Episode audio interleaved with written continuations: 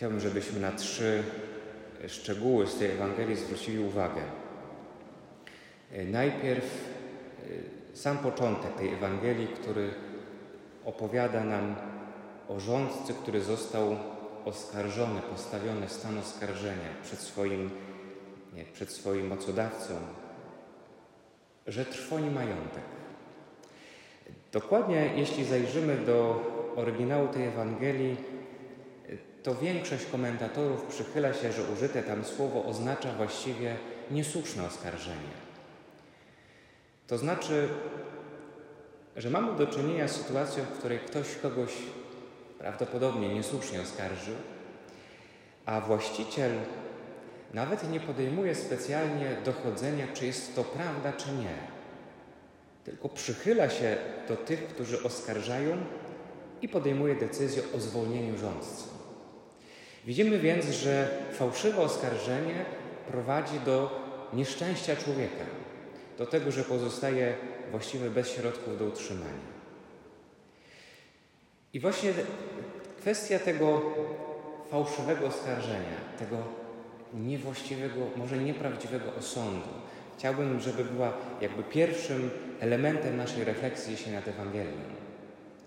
To znaczy, żebyśmy i my się zastanowili, jak często, ile razy, w jakich sytuacjach z łatwością przychodzi nam właśnie taki osąd o drugim człowieku, a może nawet fałszywy osąd, a może nawet fałszywe oskarżenie. Ile razy nasze słowo wypowiedziane przeciwko drugiemu człowiekowi prowadzi do jego nieszczęścia.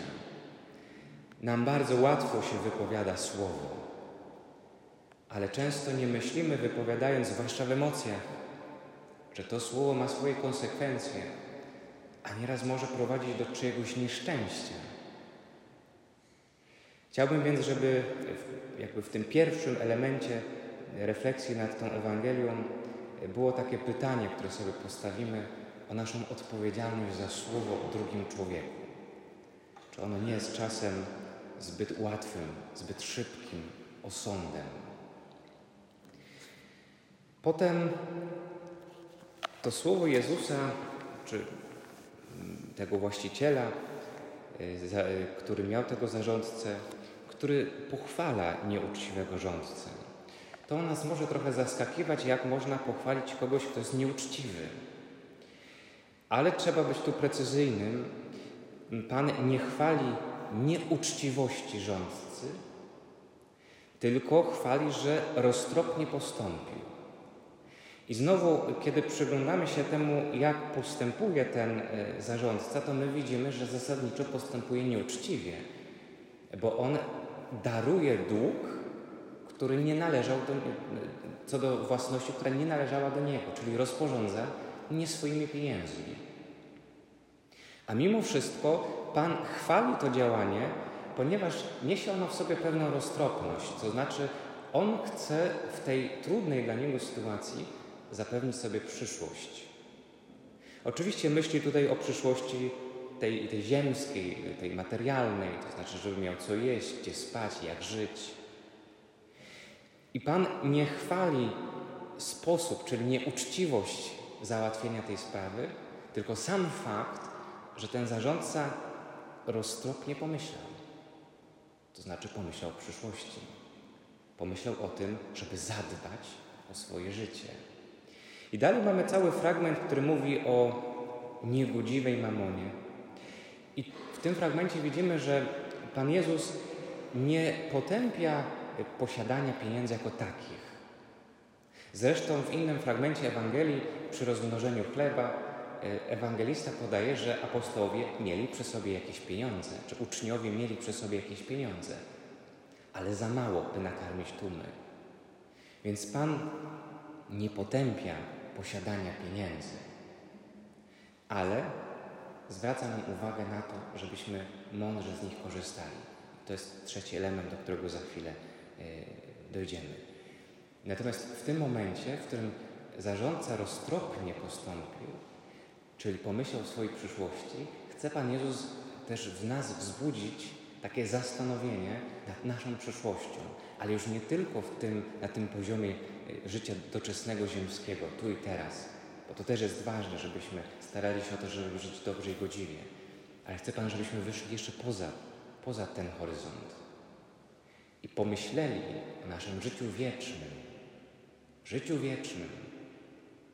To nam może czasami umykać w pędzie dnia codziennego. Może o wiele rzeczy się staramy i troszczymy, ale czy w tym wszystkim jest nasze staranie o życie wieczne? I w tym sensie będziemy roztropnie postępować, w tym sensie będzie także naszym udziałem ta pochwała, jeśli my zaczniemy myśleć także w naszej codzienności o życiu wiecznym. I tu możemy przejść od razu do tego trzeciego elementu, czyli naszej relacji do tego, co posiadamy. Bo myślenie o życiu wiecznym oznacza ustawienie sobie właściwej hierarchii wartości. I Pan mówi, nie da się służyć jednocześnie Bogu i mamonie. To znaczy, przez mamonę rozumiemy wszystkie dobra, które posiadamy, nie tylko pieniądze, ale możemy sobie na to szeroko nawet spojrzeć. Wszystko to, o co zabiegamy nieraz w życiu, naszą uwagę, jakąś przychylność, pochwałę, władzę, posiadanie, majątek i tak, jakiś status życia.